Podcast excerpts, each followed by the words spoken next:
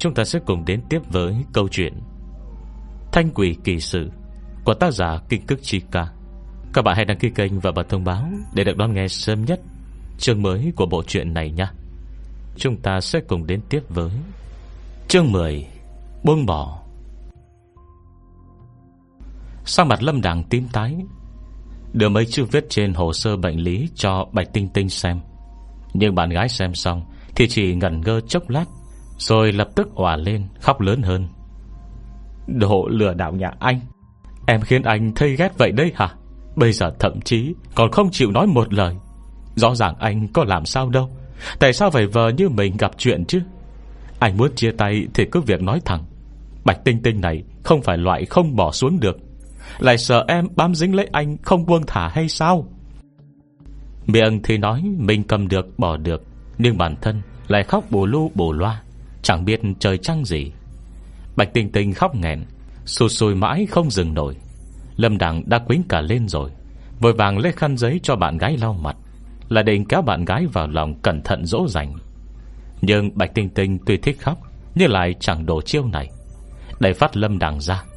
Anh cút đi, Cái đồ biến thái, Đồ đồng tính lửa hôn đáng ghét. Không thích tôi thì ban đầu, Cứ việc nói rõ ràng, Tôi sẽ không bám nhằng nhãng theo anh. Còn có chuyện gì khiến người ta đau lòng hơn việc Yêu phải một gã tội? Hai ngày này, Bạch Tinh Tinh chịu mấy cú sốc liền. Bây giờ đang điêu phát điên. Cô ấy nghẹn ngào. Nhưng Nhưng anh lại dùng lời ngon tiếng ngọt lửa thôi. Bây giờ tôi yêu anh rồi. Mẹ tôi đối tốt với anh rồi. Tôi đã tưởng mình với anh Làm người một nhà rồi. Anh lại nói muốn chia tay với tôi. Nói mình thích đàn ông. Anh Anh là cái đồ lừa đảo. Đồ tôi. Nhưng dù mẹ con mắng chửi ghê gớm hơn nữa, Thì Bạch Tinh Tinh Vẫn không nhịn được siết chặt vạt áo lâm đẳng Chui đầu vào ngực bạn trai, Khóc không thành tiếng. Giọt nước mắt nóng bỏng Thấm vào lớp áo, Dường như cũng đâm thẳng vào tim lâm đẳng Anh ta há miệng, Dường như muốn nói gì, Nhưng cuối cùng chỉ đành thở dài chán nản, Rồi ôm bạn gái vào ngực. Vì bác sĩ già Đừng trông cảnh khóc lóc này Nghĩ mình đã lớn tuổi, Không theo kịp giới trẻ bây giờ, Nên chỉ phiền não xua tay. Đi đi đi, Không còn việc gì Thì đừng cản tôi tan làm. Cậu trẻ à Sức khỏe cậu rất rất tốt. Muốn ở bên ai Thì nghĩ cho kỹ đi. Đừng để con gái nhà người ta Không dưng phải chịu tội, Cũng đừng làm phụ lòng người khác. Đoạn dứt khoát, Cởi áo blue trắng của mình ra khỏi phòng. Nhưng khi thấy cô mình mặt đỏ bừng đang ho sù sụ ngoài hành lang, Mới chợt nhớ tới. Hình như thằng bé trông hiên ngang lẫm liệt này Là con nhà họ cố. Ông nhớ mày, Liệt cô Bình một cái khinh thường, Rồi hư lạnh Xài bước rời đi. Tân điền cô Bình biết tại sao bác sĩ Lại có thái độ như thế. Nhưng lúc này, Anh biết giải thích thế nào đây? Chỉ đành sờ đầu trường An, Đang không hiểu chuyện gì. Trong lòng thở dài hậm hực, Quyết tâm buổi tối sẽ tới cho Lâm Đằng một bài học. Tốt nhất là cho tên đó biết Tại sao hoa lại đỏ như thế. Cuối cùng Bạch Tinh Tinh cũng khóc nhỏ lại. Cô ấy nghẹn ngào, Tuyệt vọng hỏi câu cuối cùng. Lâm Đặng Có phải anh thích đàn ông không? Rằng Lâm Đặng cắn chặt tới sắp vỡ Điều vân không nói chuyện. Bạch Tinh Tinh vẫn ôm tia hy vọng cuối cùng, Chưa chịu bỏ cuộc. Anh nói đi, Anh nói đi chứ. Em biết giọng anh không có vấn đề. Anh nói đi chứ. Tim Lâm Đằng đau không chịu nổi, Cắn chặt răng, Cố gắng uốn lưỡi bao nhiêu lần Mới nói ra một câu không phải. Nhưng lời đến khóe miệng Lại bị cưỡng chế đổ thành phải. Nói xong câu này, Cả Lâm Đằng và Cố Bình Đều thấy như bị xét đánh. Để cô Bình không còn lý trí, Đoan trường nghe câu trả lời này xong, Đã xông lên tận cho một trận ngay rồi. Mà Bạch Tinh Tinh nghe tới đây Thì đã không giấu được đau khổ, Nhắm nghiền mắt. Ngồi thụp người xuống, Không muốn chồng hai tên đàn ông vô sỉ này nữa.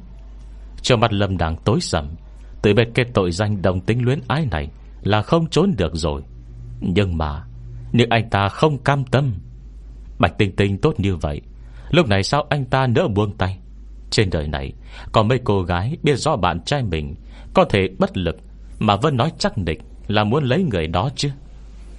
Anh ta gian nan lấy điện thoại ra, Định gõ chữ cho cố bình đọc. Động con tay cứ run rẩy, Mãi mà không gõ được chữ đúng. Chỉ bốn chữ đơn giản. Anh ta phải gõ chừng 10 phút Còn khiến đầu mình mất đầy mồ hôi. Giúp tôi một tay. Cô Bình chỉ cảm thấy Mình nghe lời Lâm Đằng nói xong Mà không quay đầu bỏ đi thẳng Đã là nể mặt lắm rồi. Dù sao thì với trạng thái của Bạch Tinh Tinh hiện tại Nếu xảy ra chuyện gì Họ sẽ khó mà chối bỏ trách nhiệm. Còn việc Lâm Đằng nói mình thích đàn ông Cô Bình chẳng hề tin một chữ. Chắc chắn vẫn còn nguyên nhân gì đó Mà họ chưa biết ở đây. Nhưng bây giờ, Bỗng có tin nhắn của Lâm Đằng gửi tới. Đọc được bốn chữ trên màn hình, Cô Bình không khỏi hỏi, Giúp ông cái gì? Lâm Đằng liền bật thốt, Không cần gì hết. Cái đó, Mặt cô Bình lập tức kể sát phóng đại. Cô Bình tóm cứng cổ áo Lâm Đằng, Thằng khốn này, Trọng ông đây đúng không? Mẹ kiếp chứ. Ai có tình cảm với ông hả? Cứ yên lành yêu đương với bạn gái của mình đi, Không tốt hơn à? Có chuyện gì nói cho rõ ràng không được hả? Sao cứ nhất quyết phải đổ tội cho ông đây? Có phải muốn ăn đánh rồi không?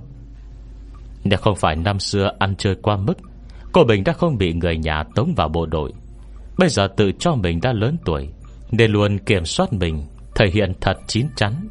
Nhưng khi trông dáng vẻ này của chiến hữu cũ, Thì có thế nào? Cũng phải xả cơn tức trong bụng ra trước. Ở đây thì bảo, Tôi giúp một tay.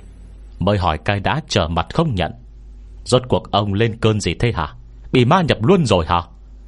Nói dứt lời này, Lâm Đằng chưa có hành động gì, Mà tim cô Bình đã giật nảy trước. Lâm Đằng thế này, Hình như là cũng không tự khống chế được bản thân. Sau khi nói ra lời này, Cô Bình nhìn vào ánh mắt có đau khổ Đang ẩn giấu của Lâm Đằng, Lại lập tức trở nên kiên định. Trong lòng đã mơ hồ có câu trả lời. Anh vô vai Bạch Tinh Tinh đi bị cô ấy không để nang hất văng tay ra. Chỉ đành ngồi xổm xuống, Giơ màn hình điện thoại cho Bạch Tinh Tinh xem. Tinh Tinh, Em đọc tin nhắn Lâm Đằng với gửi anh này. Có phải là do không khống chế được cơ thể mình không? Làm sao có thể?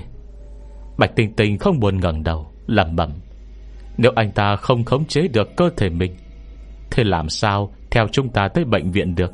Anh đừng có kiếm cớ cho anh ta nữa. Em biết hai anh là một đôi rồi. Em không muốn thấy mặt các anh. Cô Bình hết cách.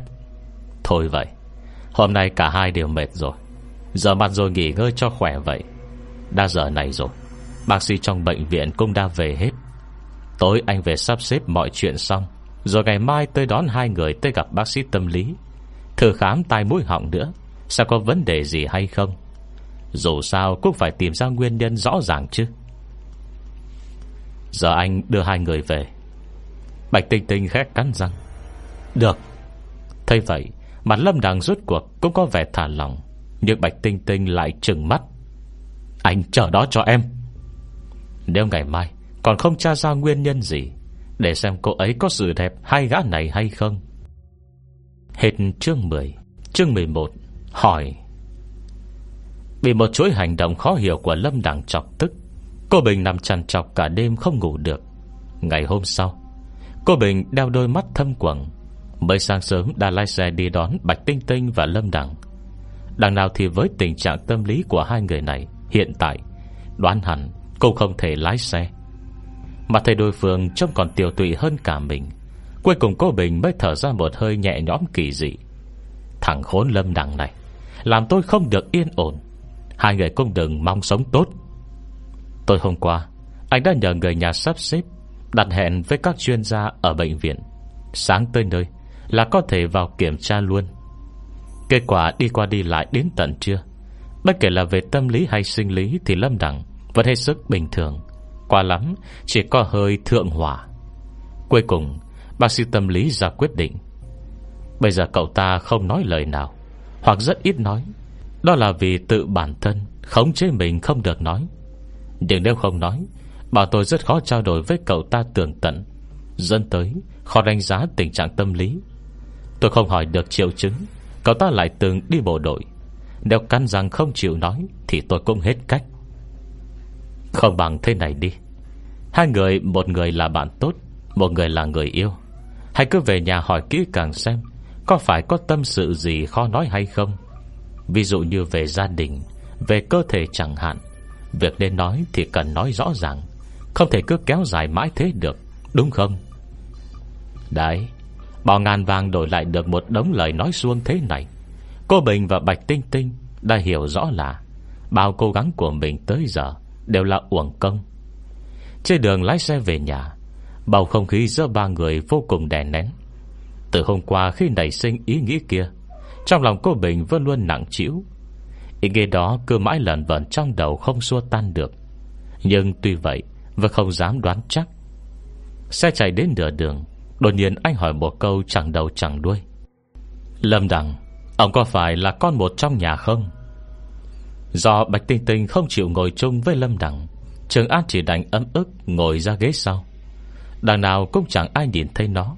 Vậy nên nó có nhảy qua nhảy lại, Cũng không bị ai phát hiện. Nhưng Lâm Đằng Nghe câu hỏi của Cố Bình Thì lập tức trả lời. Đương nhiên phải rồi. Bạch Tinh Tinh mở to hai mắt. Phải cái quần quẻ Nếu Lâm Đằng là con một Thế anh cả Lâm Đằng là từ đâu ra?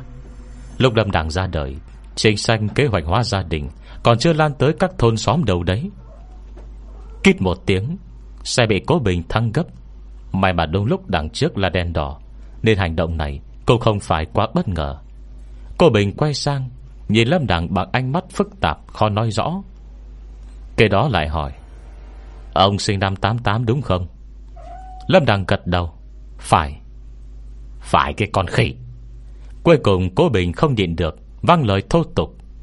Bạch Tinh Tinh là bạn gái thứ sáu của ông đúng không? Cái gì? Bạch Tinh Tinh mở to mắt Rõ ràng Lâm Đằng nói, Mình là mối tình đầu kia mà.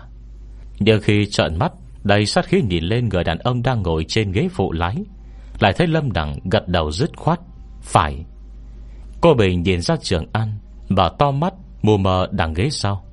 Lại ngó sang Bạch Tinh Tinh, Như sắp bùng đổ bên trường An. Bờ ra khi sờ một hơi, Chuyển tay lái, Lập tức quay đầu xe. Bạch Tinh Tinh tức giận không thôi. Không biết lời anh nói đến cùng câu nào mới là thật nữa. Quả nhiên, Đàn ông tỏa là bọn cháu chờ Hỏng súng nã đạn, Cô Bình vô tội cô bị nhắm trúng. Mà Bạch Tinh Tinh lại càng tức giận hơn. Trong lòng cứ mãi suy nghĩ Do ràng Lâm Đằng sinh năm 87 Tại sao hỏi năm 88 lại gật đầu? Đâu có nghe anh ấy bảo Mình làm giả ngày sinh trên thẻ căn cước đâu. Nhưng trong những nghi vấn liên tiếp này trong lòng Bạch Tinh Tinh lại chậm rãi, Dâng lên một cảm giác kỳ dị. Dường như nó Đang dân cô đi về chân tướng. Điều vẫn thiếu một tia sáng soi lối. Khiến cô cơ mãi Chìm trong sương mù Mà không tìm được điểm mấu chốt. Đợi khi Bạch Tinh Tinh tỉnh táo lại Lại phát hiện con đường này Không phải là đường về nhà. Cô ấy bối rối hỏi, Chúng ta đang đi đâu vậy? Cô Bình Điền Trường An qua kính chiếu hậu Giải thích với Bạch Tinh Tinh. Hai hôm nay chúng ta đã thử hết các biện pháp khoa học rồi. Bây giờ, thì nên thử một số cách không khoa học. Thế Bạch Tinh Tinh có vẻ ngờ vực. Cô Bình lại giải thích với cả hai. Không sao, Tôi có quen một cao nhân. Có lẽ cô ấy có thể giải quyết được chuyện của Lâm Đằng. Người có thể được cố bình gọi là cao nhân. Vậy nhất định là phải rất giỏi. Bạch Tinh Tinh lập tức ngồi ngay ngắn Xe hòa vào dòng xe đông đúc, Chậm chậm tiến về phía trước. Đợi khi cô Bình tới mục tiêu Đã là một giờ chiều. Trong hoàn cảnh chật trội ở đế đô, Lái xe cũng chẳng mấy thuận lợi. Trừ nếu ba người bọn họ đi tàu điện ngầm, Vậy đã đến nơi lâu rồi. Xuân buồn ngủ, Thu yếu ớt, Đông gà gật, Hạ nắng nóng, Vừa thích hợp để ngủ. Lúc này Hà Thanh đang trong giấc ngủ chưa hiếm có. Ai ngờ chỉ mới vui vẻ Với người trong mộng được một hồi. Bầu nghe chuông điện thoại reo. May mắn duy nhất chính là trong phòng. Trừ cô ra, Thì cả Vô Đan Đan và Lục Thiệu Đan Đều không ngủ. Cả hai đều đang say mê cắm mặt vào điện thoại. Hà Thanh bực bội, Nhìn tên người gọi tới, Cố Bình. Trong lòng vừa vui vẻ vừa bực bội.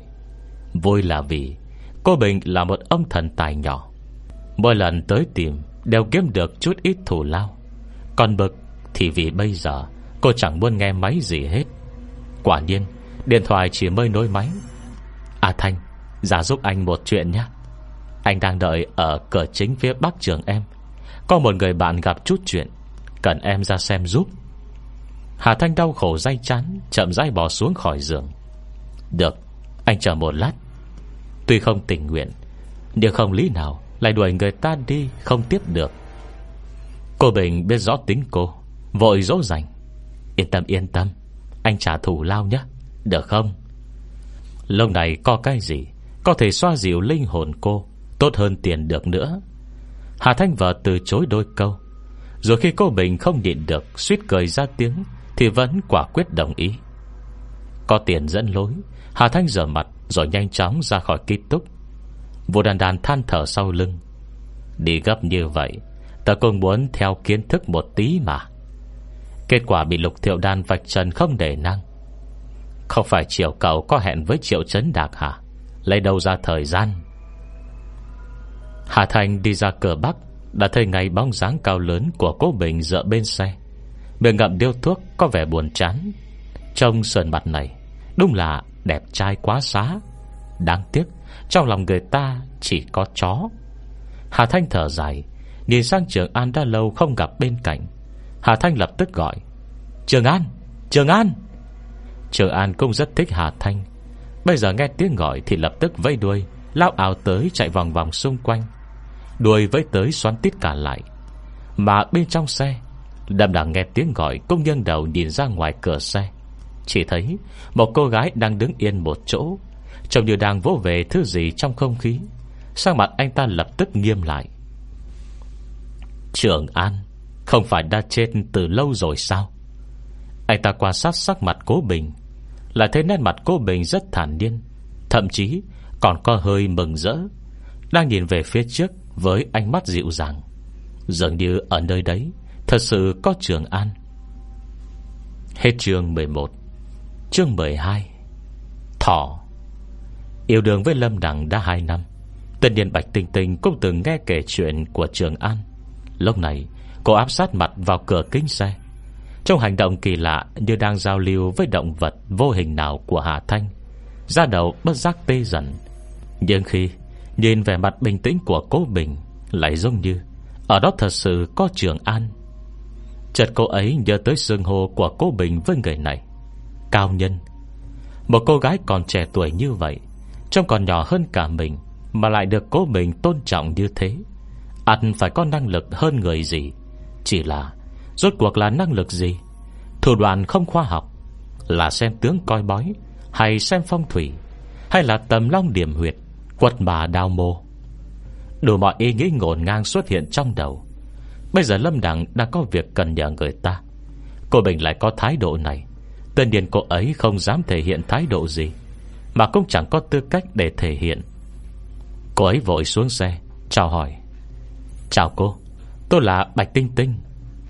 Hạ Thành liếc cô Bình một cái, Thấy cô Bình thầm gật đầu bèn vươn tay, Cười tươi bảo À không cần khách sáo thế, Gọi A Thanh là được rồi.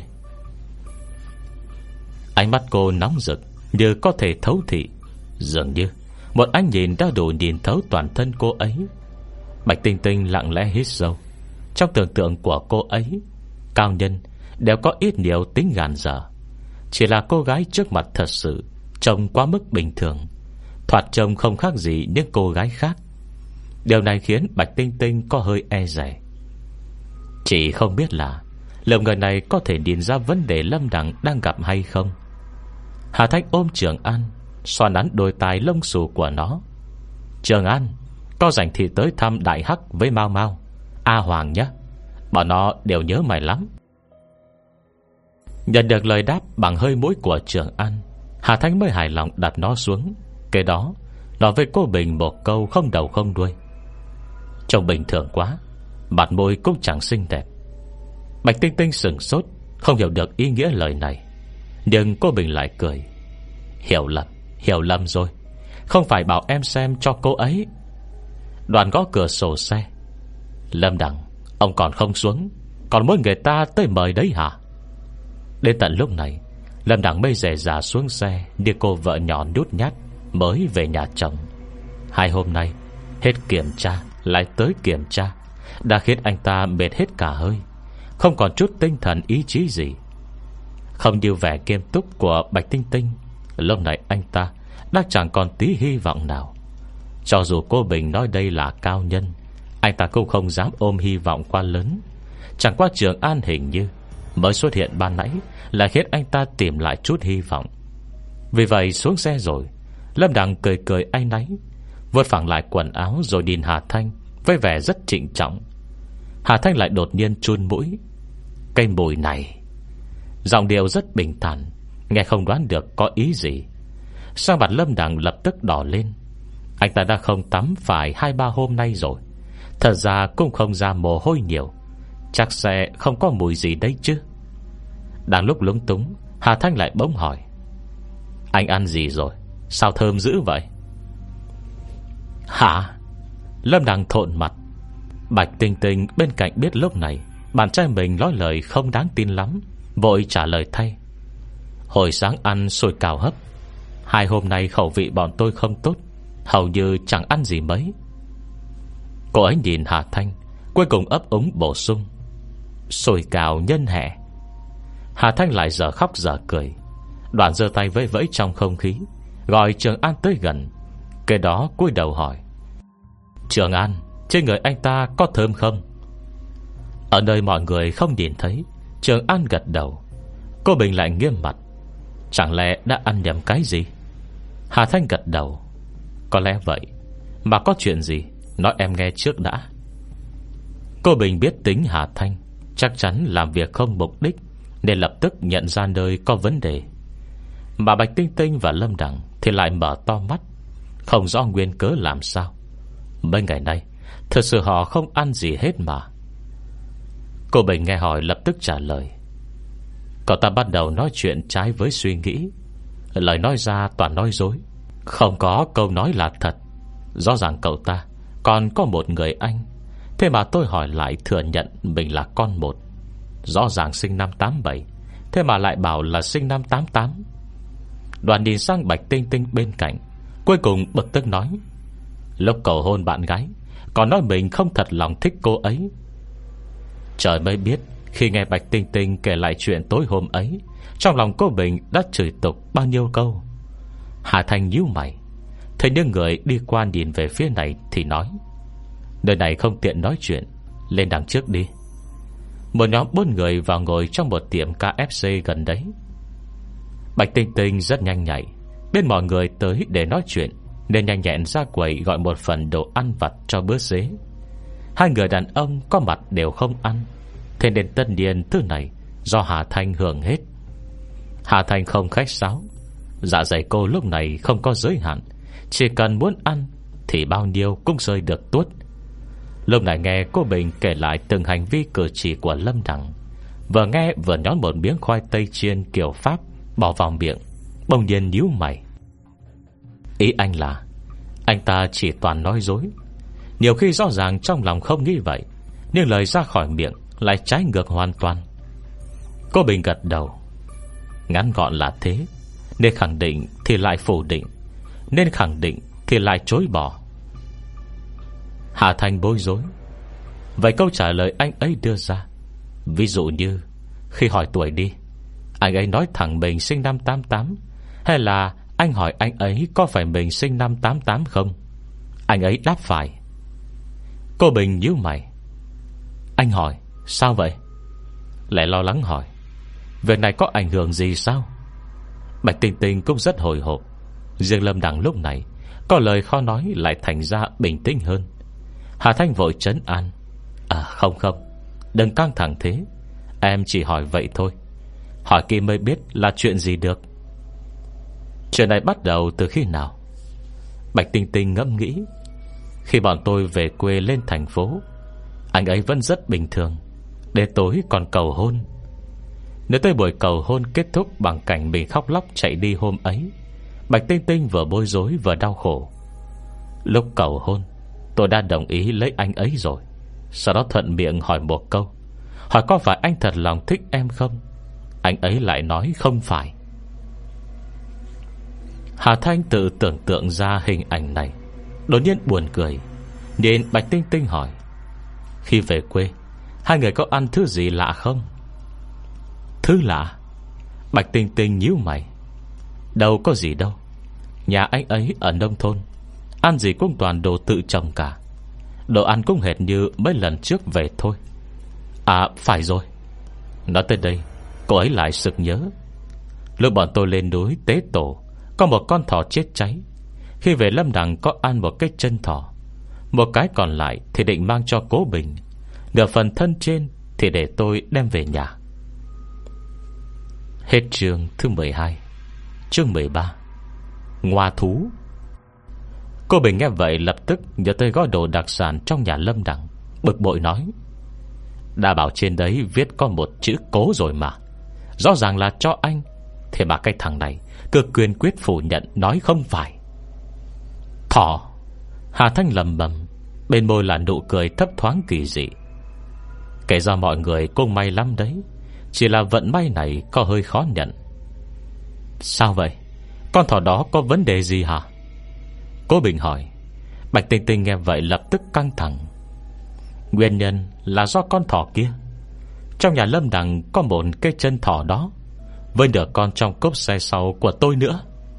Nói tới đây, Cô ấy mới nhớ là hôm qua Mà mình đã dọn sạch đồ trong cốp sau xe, Còn làm bẩm tối phải nấu những thứ đó luôn Để tránh lãng phí. Tôi hôm qua cô ấy không về nhà. Chả lẽ bố mẹ Đã làm chỗ thịt thỏ kia ăn rồi? Nhớ tới đấy Sao mặt Bạch Tinh Tinh lập tức trắng bệch, Vội vàng xin lỗi rồi đứng dậy Để gọi điện cho bố mẹ. Người đang vội thì luôn cảm thấy Thời gian chờ đợi kéo dài đằng đẵng.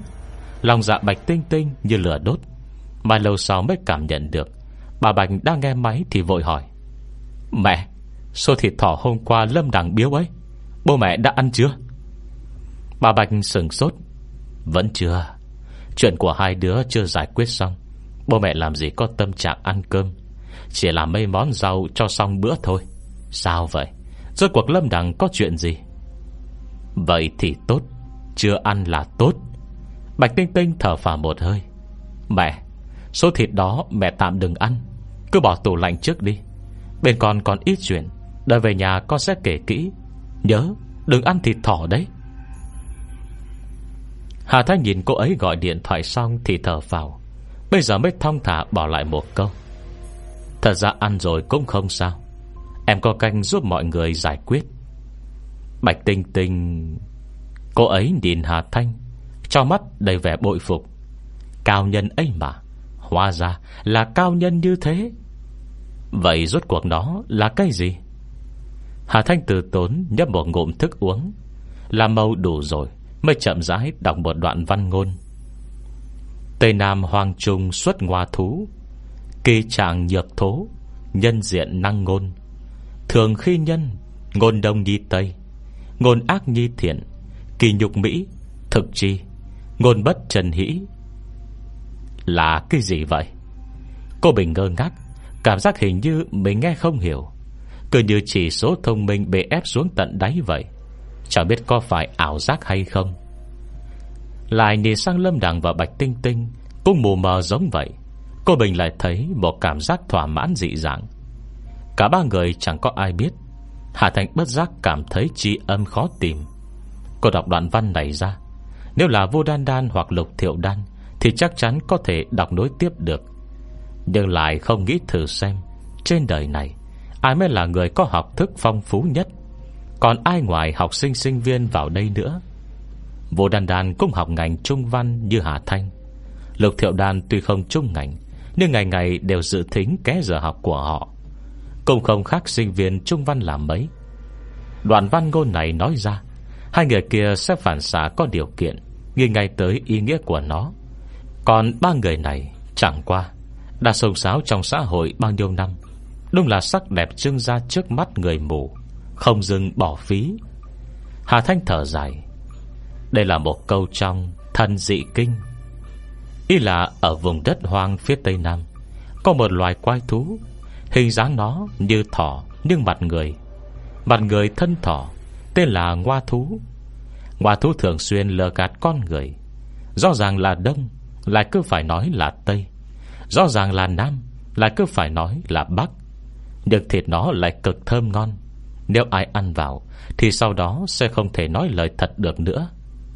Mặt cô Bình cứng đờ. Còn có thứ như thế? Là nhìn Bạch Tinh Tinh và Lâm Đằng. Thế mặt cả hai vừa ngô nghê, Vừa dối rắm. Thật sự không biết Hà Thanh đang nói tới thứ gì. Mà cho dù có thật, Thì cái thần dị kinh gì kia, Không phải là truyền thuyết thôi sao?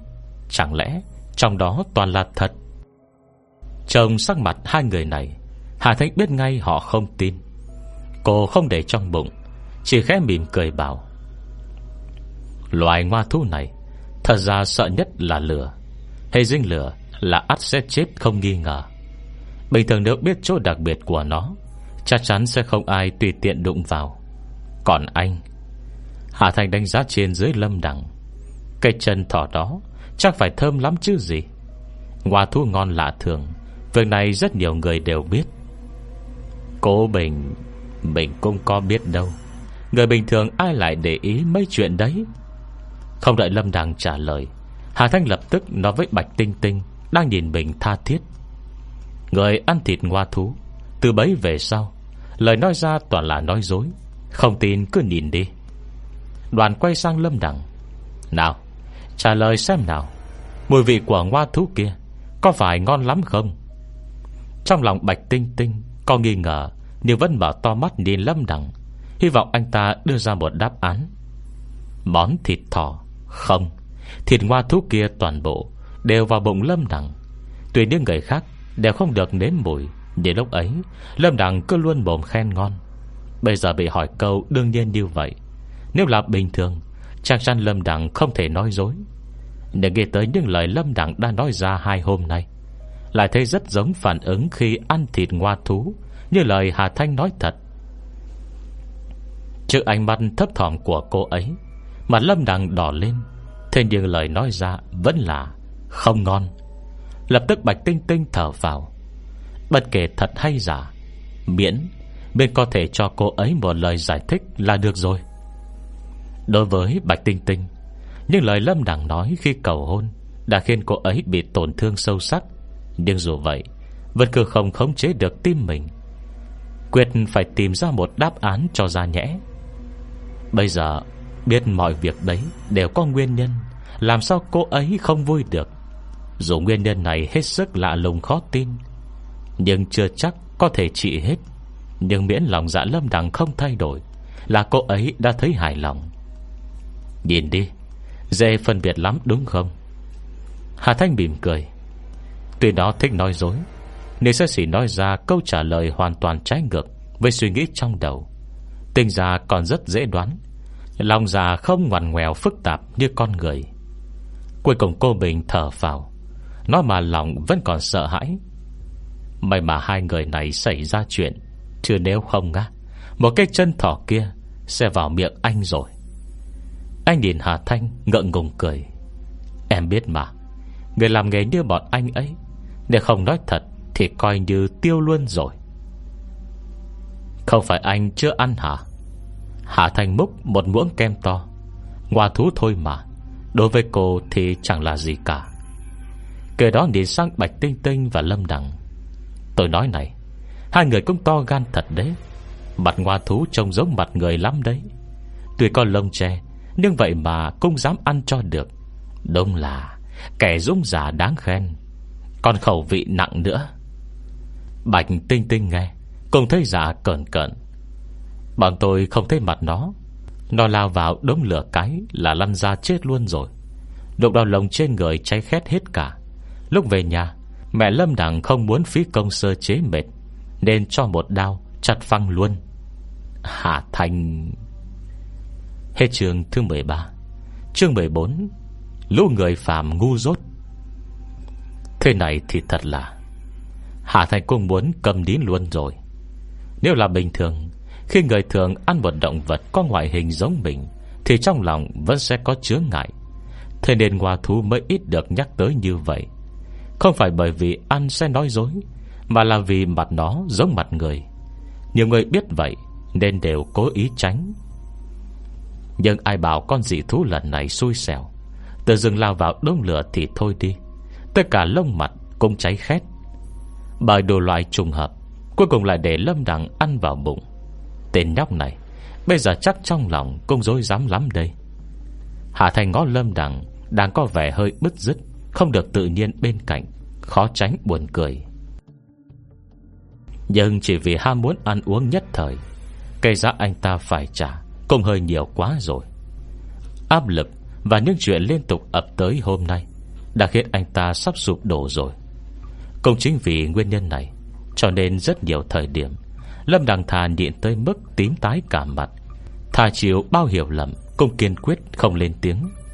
Dù sao cũng chẳng còn ai hy vọng. Mình mở miệng nói lời nào Là lời đó trái ngược với suy nghĩ trong đầu hết cả.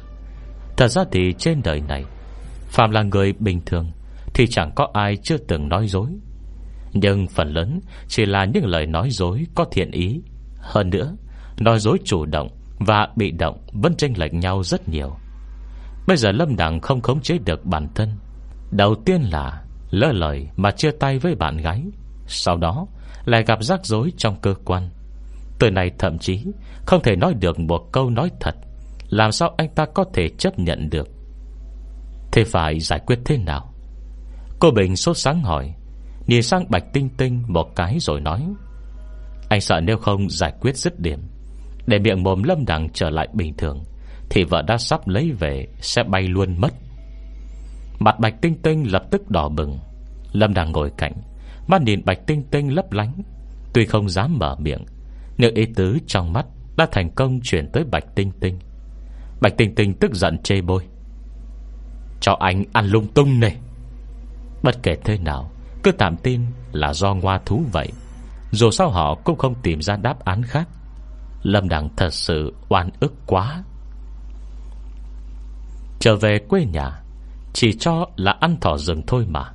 Đó không phải chuyện bình thường lắm sao? Ai đợi anh ta Lại gặp xui, Ăn chúng phải quay thú trong thần dị kinh Hay sơn hải kinh gì gì kia. Trước giờ Lâm Đằng Còn tưởng những thứ đó là truyền thuyết thôi chứ. Hôm nay, Nếu không có Hà Thanh nói ra, Cả đời anh ta Cũng sẽ không nghĩ theo hướng này. Việc này đúng là ly kỳ quá, Rốt cuộc là thật hay giả đây? Lúc này Nhớ tới mùi vị ngon đến nuốt lưỡi kia Mà Lâm Đằng chỉ muốn táng luôn cho mình Hai cái bạt tay. Cho mày thèm ăn này, Cho mày thèm ăn này. Chỉ là Lâm Đằng này, Mới hai ba mươi tuổi, Thật sự chưa từng tiếp xúc những chuyện như vậy. Để đến cùng, Vẫn còn chút hoài nghi. Thật sự là ngoa thú sao? Cô Bình và Trường An, Tình cảm sâu nặng. Trường An chết đi. Cô Bình như không muốn sống. Cơ hồ phát điên.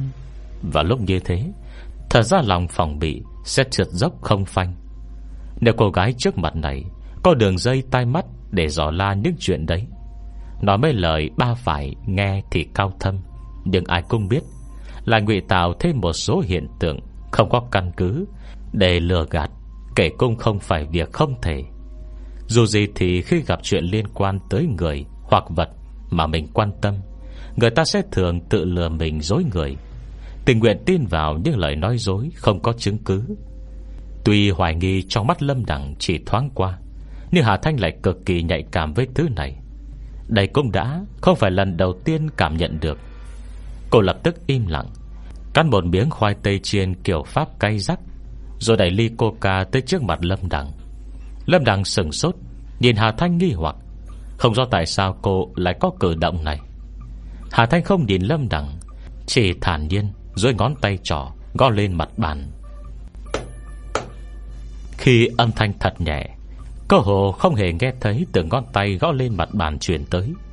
Bạch tình tình bên cạnh Lâm Đằng Nhỏ giọng kêu lên, Ý! Lâm Đằng nghi hoặc quay sang nhìn, Mắt Bạch Tinh Tinh đang nhìn chằm chằm vào ly coca kia. Ly coca không có nắp, Lúc này không gió không sóng. Thế mà chất lỏng màu nâu đen trong ly Lại cuộn lên từng gợn sóng, Từng gợn từng gợn, Tựa như có ai mới thả một cục đá vào trong. Nhưng gợn rung động kia Tựa như có ma lực Hút người ta cơ gian mắt vào nhìn, Suy nghĩ không thể rời đi được. Chỉ trong lát sau, Trước mặt hai người đã xuất hiện Một màn hình trông như màn hình tivi Trên màn hình, Một con thỏ lông xám nhảy nhót trong lùm cỏ, Rồi dường như cảm giác được Đến người đang có lòng nhìn trộm này, Mà bỗng ngẩng phát đầu. Mà nó ngay đối diện Lâm Đằng và Bạch Tinh Tinh, Là một gương mặt người Mọc đầy lông. Bạch Tinh Tinh lập tức sợ hãi Giật lùi về sau. Con thỏ kia Trừ hai đôi tai dài Và bộ lông rậm Thì mặt mũi ngũ quan Trông hệt như mặt người. Hai người đồng thời run lên, Nhớ tới số thịt thỏ trong nhà. Thế này, Chẳng phải sẽ gần như ăn Cả hai nhanh chóng đẩy ly coca kia ra xa. Lại hướng sang Hà Thanh Bằng ánh mắt vừa nghi hoặc, vừa kinh hãi. Vừa rồi họ quá khiếp sợ, Thế mà lại hoàn toàn bỏ qua việc trên thế gian. Thật sự có loại năng lực kỳ lạ thế này. Hà Thanh khẽ cười Kê đó hất cầm Y bảo mọi người nhìn vào chất lỏng màu nâu tràn ra trên bàn. Trong khoảng nước động nho nhỏ kia, Trùng hợp, Chính là bóng lưng của quái vật Bình thỏ mặt người kia. Khi cây đuôi ngắn ngủn kia Lúc lắc và tiến về phía trước, Sao mặt lâm đẳng đã trắng bệch? Buộc phải thừa nhận con thỏ mình đã ăn, Quả thật giống như trong không hình này in như đúc. Lâm đẳng hơi nghiêng người, Với thái độ gần như là kính sợ. Rốt cuộc đã tâm phục khẩu phục. Đại sư, Xin lỗi, Lúc trước tôi đã xem thường cô. Con thỏ tôi ăn À không? Anh ta ngâm nghĩ rồi lập tức đổi lời.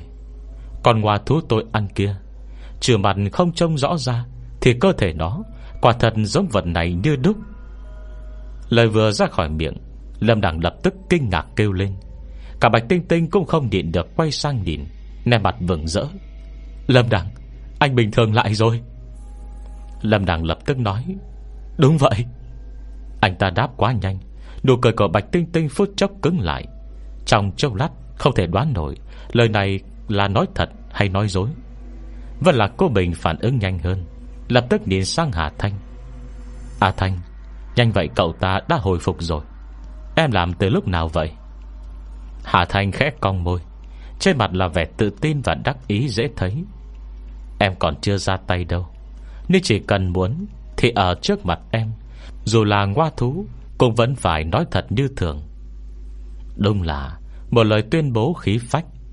Bạch Tinh Tinh sừng sốt trong một thoáng, Rồi lập tức mắt sáng bừng, Nhìn Hà Thanh bằng vẻ Vừa sùng bái vừa ngưỡng mộ. Nhưng tạm thời, Em vẫn không thể giúp mọi người giải quyết vấn đề này được. Cô Bình sừng sốt. Tại sao? Bộ khó lắm mà. Cần phải chuẩn bị gì? Hà Thanh lắc đầu. Tuy ngoa thú thích nói dối, Nhưng nó biết ăn nói, Thật ra trong giới động vật Cô có quan hệ với các loài khác rất tốt. Thiên tính cũng được coi như hiền lành. Lần này tự dưng nó chết bất đắc kỳ tử. Tuy không phải bị mọi người giết chết, Nhưng ta không giết người. Người lại vì ta mà chết. Ít nhiều cũng nên chịu một hai phần trách nhiệm. Huông hộ anh còn ăn thịt nó. Hết chương thứ 14 Hồi sau sẽ có nội dung gì? Chúng ta sẽ cùng đón nghe sau nha. Đừng quên đăng ký kênh và bật thông báo Để được đón nghe sớm nhất những phần tiếp theo. Nếu có thể, Rất mong nhận được sự donate ủng hộ của các bạn. Thông tin donate có để ở dưới phần miêu tả Để có thêm kinh phí duy trì việc đọc. Xin cảm ơn các bạn rất nhiều. Xin chào và hẹn gặp lại.